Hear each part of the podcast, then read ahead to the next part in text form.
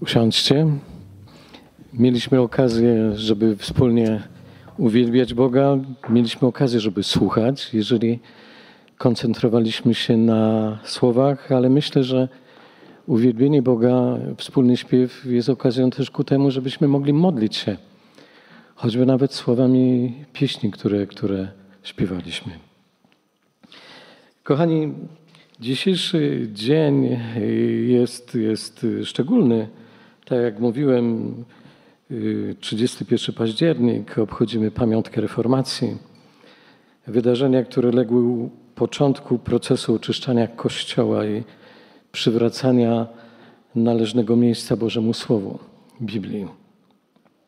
Dlatego dzisiaj po południu, w czasie naszego uwielbiającego spotkania, będziemy mieli okazję, tak jak już Kuba mówił w zapowiedziach, w ogłoszeniach, będziemy mieli okazję usłyszeć o tym nieco więcej. I w związku z tym już teraz bardzo serdecznie wszystkich zapraszam na godzinę 17. Natomiast teraz chciałbym skupić się na dalszej części pierwszego rozdziału listu apostoła Pawła do Filipian. To już jest trzecie kazanie. A myśmy przerobili ile wersetów? Raptem dwa. Doszliśmy do końca omawiania, omawiania drugiego wiersza i może pomyślicie, że jeżeli w takim tempie będziemy przerabiali ten list, no to zajmie to nam co najmniej kilka dobrych miesięcy. Jednak fragment, który będę chciał przeczytać, nad którym będziemy się chcieli skupić, ma dziesięć wierszy i poproszę, żebyście wstali. Będę chciał odczytać ten fragment. Chcę przypomnieć, że list do Filipian jesteśmy w rozdziale pierwszym i czytam wersetu od trzeciego do jedenastego. Dziękuję Bogu mojemu za każdym razem, ilekroć Was wspominam. Zawsze w każdej modlitwie mojej za wszystkich Was z radością się modląc za społeczność Waszą w Ewangelii od pierwszego dnia aż dotąd, mając tę pewność, że ten, który rozpoczął Was dobre dzieło, będzie je też pełnił aż do dnia Chrystusa Jezusa. Słuszna to rzecz, abym tak myślał o Was wszystkich, dlatego że mam Was w swoim sercu, boście wszyscy wraz ze mną współuczestnikami łaski, zarówno wówczas, gdy jestem w więzieniu, jak i w czasie obrony i umacniania Ewangelii. Albowiem Bóg mi świadkiem, że tęsknię do Was wszystkich serdeczną miłością Chrystusa Jezusa. I oto modlę się, aby miłość Wasza coraz bardziej obfitowała w poznanie i wszelkie doznanie, abyście umieli odróżnić to, co słuszne, od tego, co niesłuszne, abyście byli czyści i beznagany na dzień Chrystusowy, pełni owocu sprawiedliwości przez Jezusa Chrystusa ku chwale i czci Boga. Usiądźcie.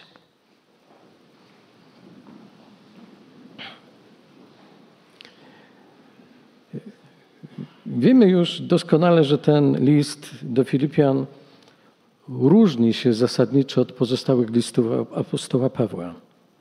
Jest najbardziej osobistym i najbardziej radosnym ze wszystkich, jakie wyszły spod jego ręki. I przeczytany fragment, kolejny fragment jest tego dowodem. Świadczy to, jak już mówiłem, o szczególnej więzi, jaka łączyła Pawła z członkami zboru Filipi. W ogóle Paweł w liście do Filipian używa 13 razy, 16 razy, przepraszam, słowa radość.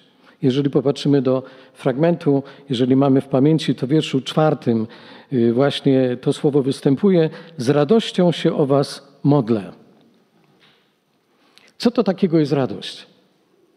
Oczywiście łatwiej nam jest y, y, w myślach to jakoś sobie zdefiniować, natomiast jeżeli mielibyśmy teraz sposobność, żeby definicję jakąś wyrazić w sposób werbalny, to nie zawsze by nam się to wszystko jakoś udawało. Więc pozwólcie, że zacytuję definicję słownikową. Radość to stan psychiczny wywołany tym, co bardzo lubimy, co jest dla nas dobre i co sprawia nam ogromną przyjemność. Macie takie rzeczy, które sprawiają Wam ogromną przyjemność. Są ludzie, którzy na samą myśl o jedzeniu już się cieszą. Ale myślę, że mamy wiele takich rzeczy, na myśl o której czujemy się radośniej. Może to jest kwestia spotkania jakiejś osoby.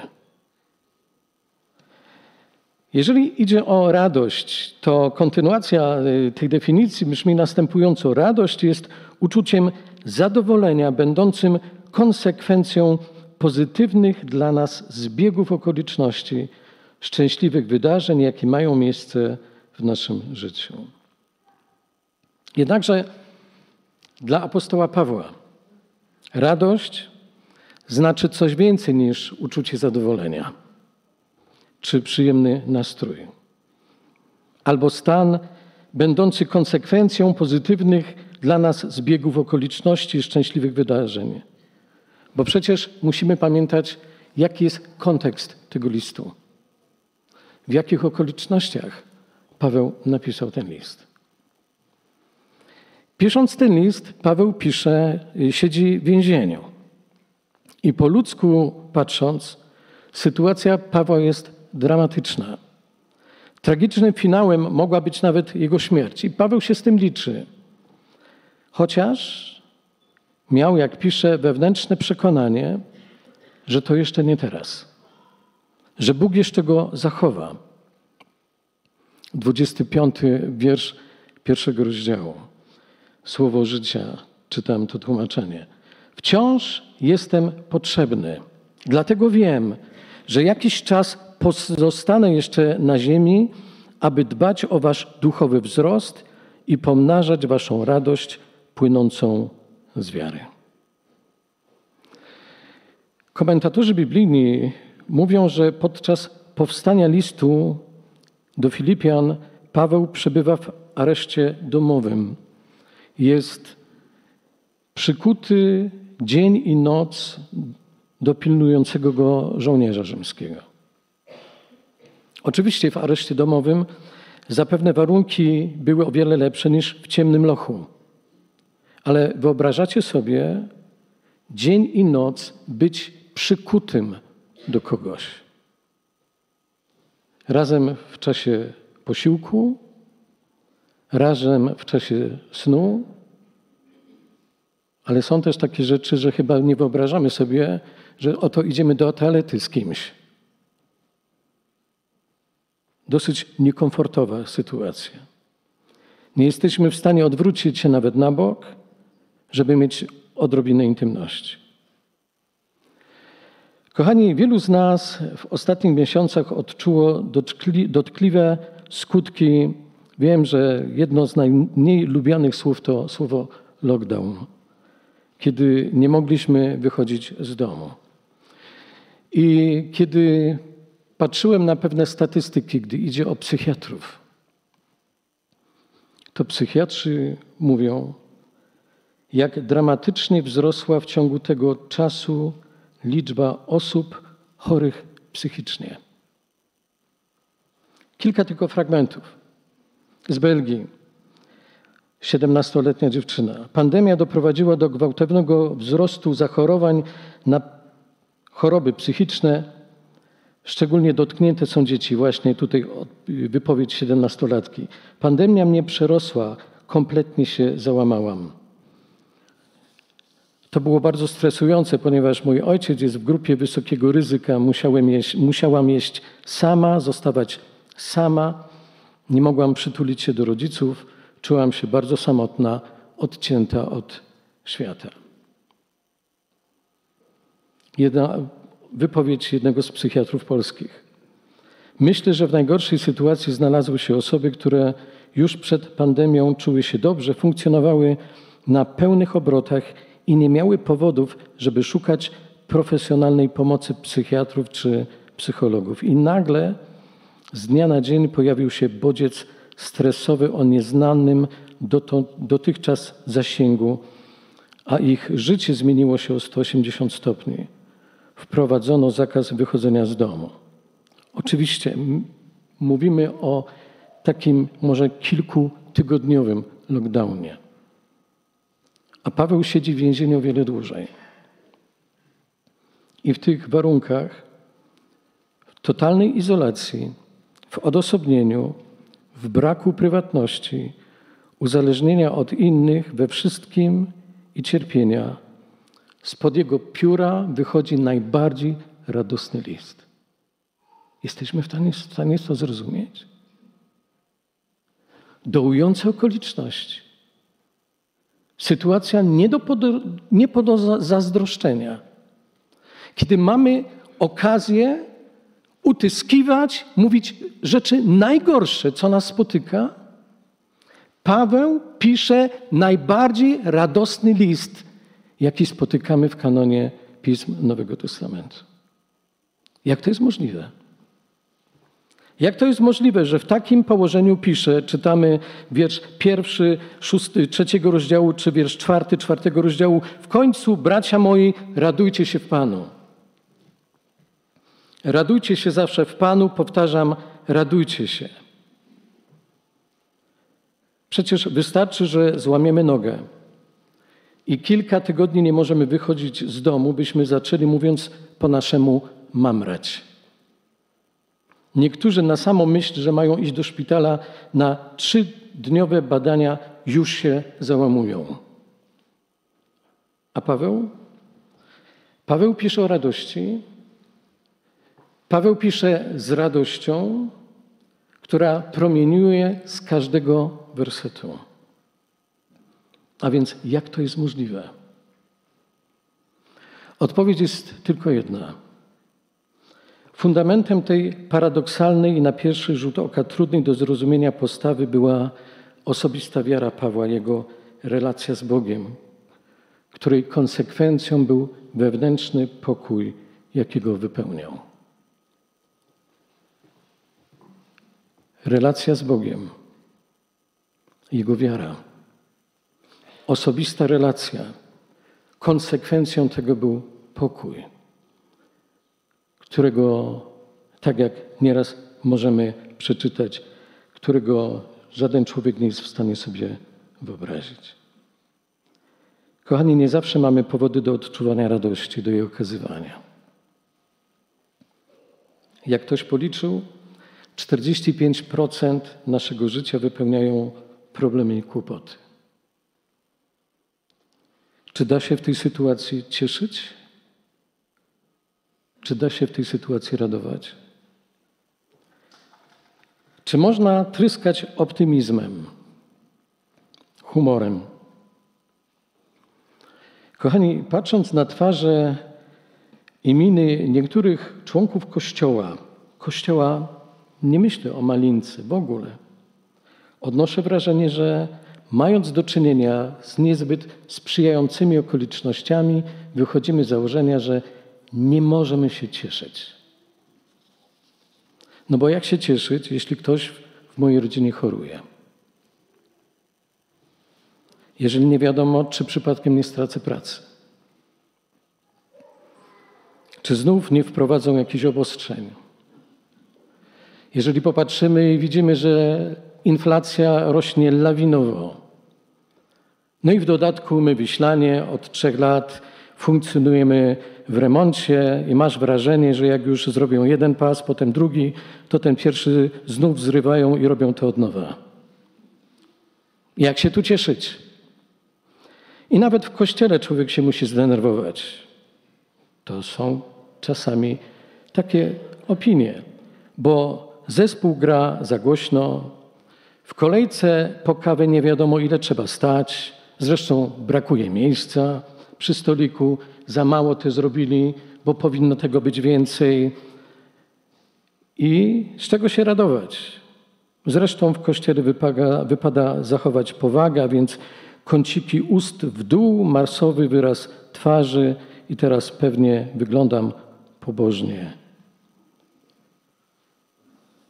Czy jednak rzeczywiście chrześcijaństwo musi kojarzyć się z powagą, surowością, kamiennym wyrazem twarzy?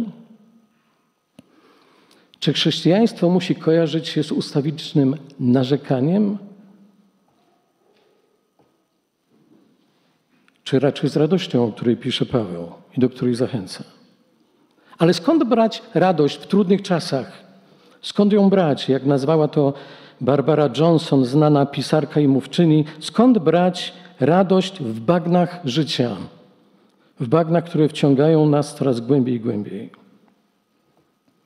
Kochani, oprócz sytuacji, gdy ktoś cierpi na przykład na depresję, radość nie wypływa sama z siebie. To jest nasz wybór. Oprócz sytuacji, kiedy ktoś cierpi na, na depresję, radość to jest mój wybór. Bądź brak radości to jest mój wybór i to jest Twój wybór. Radość to jest wybór. To my decydujemy, czy chcemy być radośni, czy też nie. To jest nasza decyzja, to jest nasze postanowienie. Dlatego Paweł pisze: Radujcie się zawsze w Panu. Powtarzam, radujcie się. Wiersz czwarty, wiersz y, rozdziału czwartego. Inne tłumaczenie. Nieustannie radujcie się w Panu. Powtarzam, radujcie się. Czy inne tłumaczenie. W każdej chwili radujcie się. Ale drodzy, jak można dokonać wyboru, że będziemy myśleć pozytywnie, jeśli życie jest takie negatywne? Apostoł Paweł jednak pisze, że będziemy pełni radości, jeśli nasze myśli będą radosne. Nie mam tutaj na myśli pozytywnego myślenia, bo to jest zupełnie coś innego. Natomiast jeżeli nasze myśli są smutne, to takie też będzie nasze nastawienie. Jeśli natomiast chcemy być zgodnie z poleceniem Pawła radośni, musimy zacząć zmieniać sposób swojego myślenia. Jeżeli chcesz być radosny, jeżeli ja chcę być radosnym, to musimy zmienić sposób swojego myślenia. Musimy zmienić swoje podejście do życia. Główna zmiana polega na tym, by zacząć dostrzegać błogosławieństwa, jakimi Bóg nas obdarza, by umieć się nimi cieszyć. Co sprawia nam większą radość i satysfakcję? Jest utyskiwanie, a zawsze będziemy mieli pretensje do czegoś czy do kogoś? Czy też zwracamy uwagę na pozytywne rzeczy? Myślę, że gdzieś wryło się już takie przeświadczenie, że pięć, dni, pięć minut bez narzekania uważaj za czas stracony. I bardzo często, nawet jeżeli nie mamy powodu, ale już niejako należy do dobrego tonu ponarzekać i wtedy się czujemy lepiej, no bo żeśmy się pounarzekali. Kochani, człowiek radosny jest wdzięczny za to, co ma i nie będzie pesymistą, nie będzie przygnębiony. Charles Swindoll pisze: Im dłużej żyję, tym bardziej zdaję sobie sprawę z tego, jak nastawienie wpływa na nasze życie. Moim zdaniem nastawienie jest ważniejsze niż fakty. Jest ono ważniejsze niż przeszłość, wykształcenie, pieniądze, okoliczności, niepowodzenia, sukcesy lub to, co inni ludzie myślą, mówią i robią. Jest ważniejsze niż wygląd zewnętrzny, talent lub umiejętności. Może ono stworzyć lub zniszczyć firmę, kościół, domowe ognisko. To nadzwyczajne, że codziennie mamy szansę dokonywać wyboru, przyjąć postawę, którą uznamy za odpowiednią. Nie możemy zmienić naszej przeszłości, nie możemy zmienić tego, że ludzie postępują w taki, a nie inny sposób. Nie możemy zmienić tego, co nieuniknione. Możemy jedynie grać na tej samej jednej strunie, którą dysponujemy, a jest nią nasze nastawienie. Kochani, Paweł miał prawo być w złym nastroju. miał prawo użalać się nad swoim losem. Miał prawo narzekać na niesprawiedliwość, jaka go spotkała. Miał prawo. I każdy z nas ma prawo użalać się na niesprawiedliwość, która nas otacza, na to, że zostaliśmy niesprawiedliwie potraktowani przez kogoś. To jest nasz wybór. Skupiamy się na czym? Na tym, do czego mamy prawo, czy też obowiązek w kontekście zwracania uwagi na to, co dobre, pozytywny, zachęcający.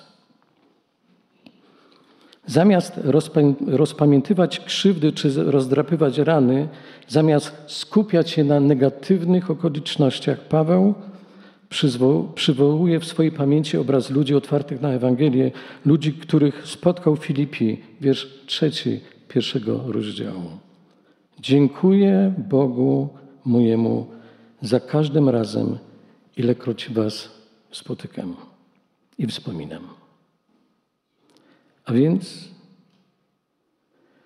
główna zmiana polega na tym, żeby zacząć dostrzegać to, co dobre, błogosławieństwa, Boże błogosławieństwa i cieszyć się tym, czego doświadczamy dzięki Bożej łasce. Kolejny czynnik. Oprócz nastawienia, który determinuje naszą radość, tym czynnikiem jest modlitwa. Apostoł Paweł zapewnia, że modli się za Filipian i to z radością i wdzięcznością. Wiersze czwarty i dziewiąty.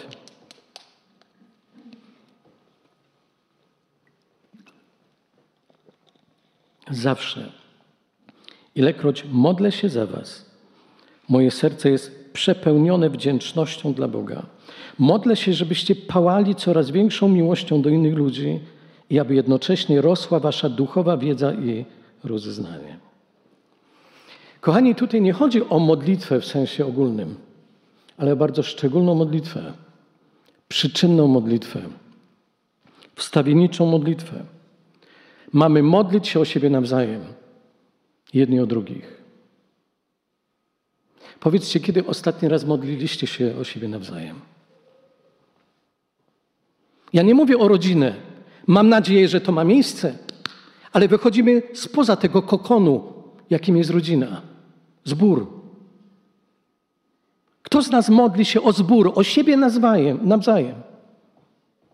Czy też uważacie, że to jest moja, moje zadanie, moja rola, bo w końcu ja jako pastor jestem zobowiązany do tego, żeby modlić się o siebie. Ja to robię. Codziennie się o Was modlę. Ale my mamy modlić się jedni o drugich. Może tego brakuje. Taka modlitwa jest wyrazem naszej miłości, troski. Kochani, kto tego doświadczył, to wie, jak w czasie choroby, pobytu w szpitalu pomaga zapewnienie modlę się o Ciebie. Mamy pośród Was, drodzy seniorzy, tych, którzy z powodu Waszych schorzeń, którym było ciężko tu przejść, i tak jak mówię, widziałem z jaką determinacją niektórzy z Was stawiali krok za krokiem, żeby przyjść tutaj.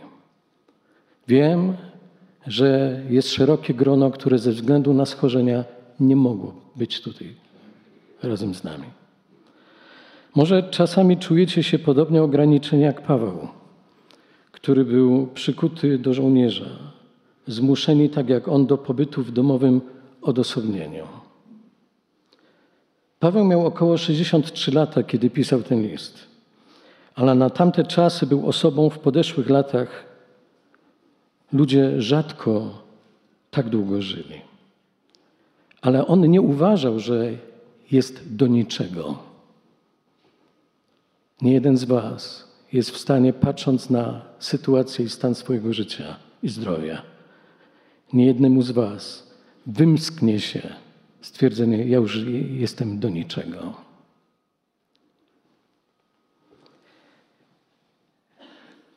Paweł robił rzecz najważniejszą, jaką mógł robić. Modlił się. o innych i to z radością. Nie z pretensjami, nie z narzekaniem, ale z radością. I pisał listy. Dzisiaj można to zamienić na SMS-y czy rozmowę telefoniczną. On myślał o innych z wdzięcznością. Modlę się o Ciebie.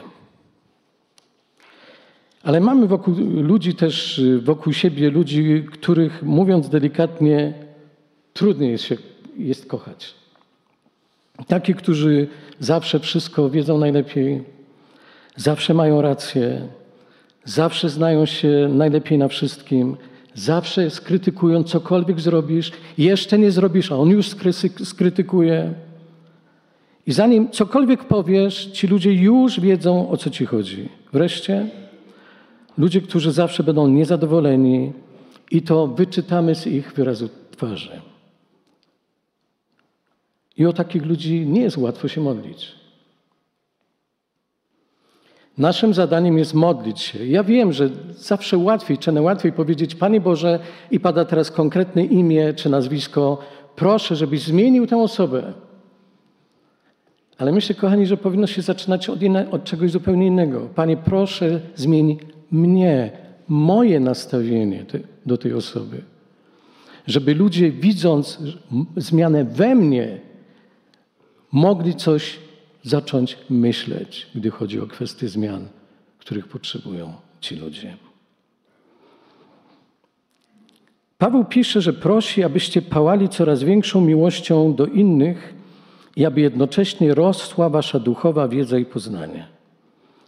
Paweł modli się o duchowy wzrost Filipian, o to, by ich miłość coraz bardziej obfitowała w poznanie, wszelkie doznanie i by mieli, umieli odróżnić, co jest słuszne od tego, co niesłuszne. Wiersz 9 i 10.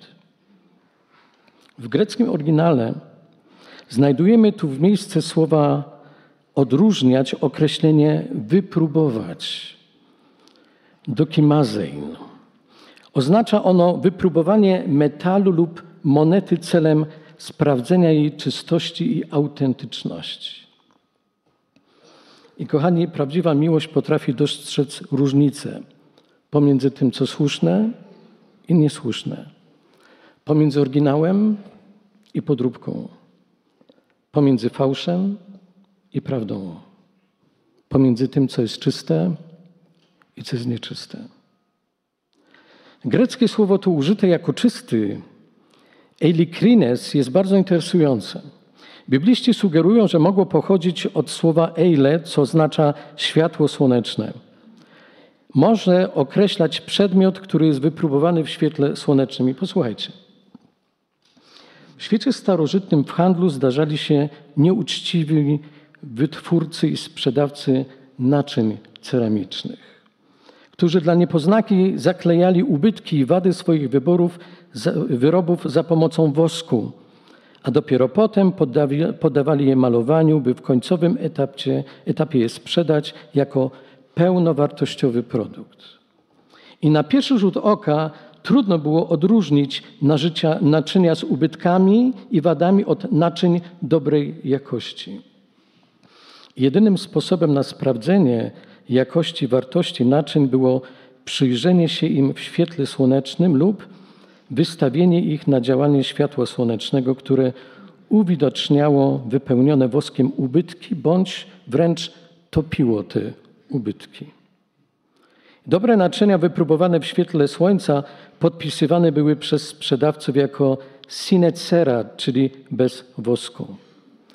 I kochani, jeśli przyjąć takie znaczenie, sformułowanie z naszego tekstu będzie wyrażało charakter wierzącego człowieka, który daje się wystawić bez obawy na każde skierowane na niego światło i wytrzymuje próbę.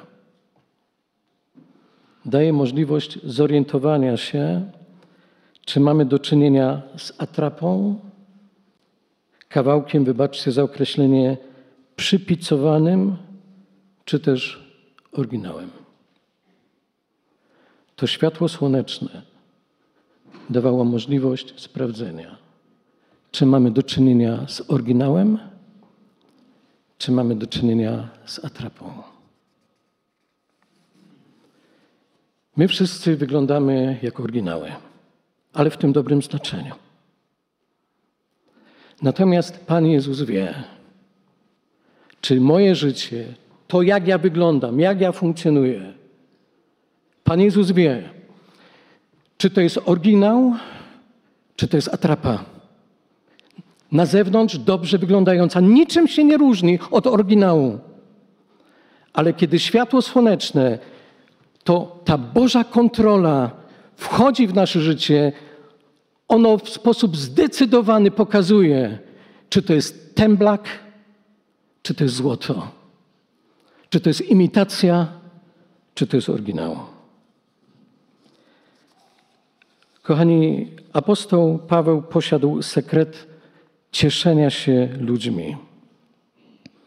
On nie widział ich, jakimi byli, lecz jakimi mogli się stać dzięki Panu Jezusowi i zmianom, jakie Pan Jezus czynił w ludziach. I kochani, Pan Jezus, Bóg patrzy na nas w taki sposób.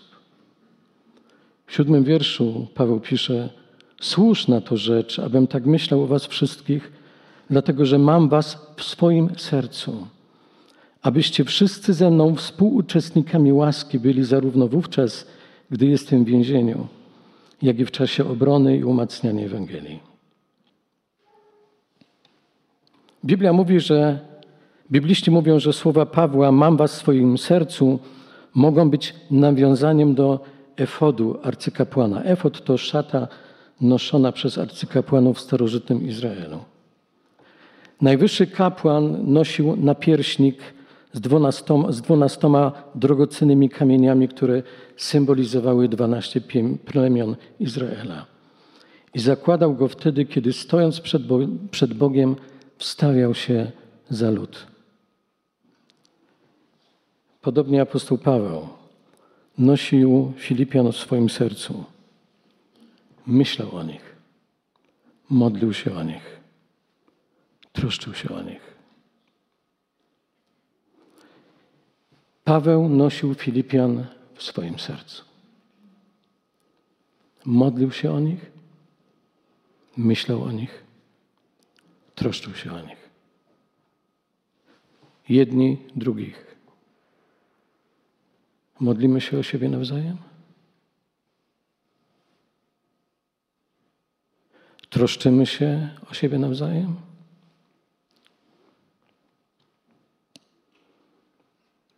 Nosimy jedni drugich przed Boży Tron?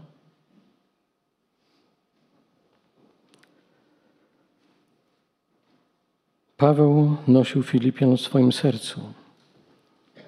Oni odpłacili jemu swoim oddaniem, życzliwością, wsparciem finansowym, miłością.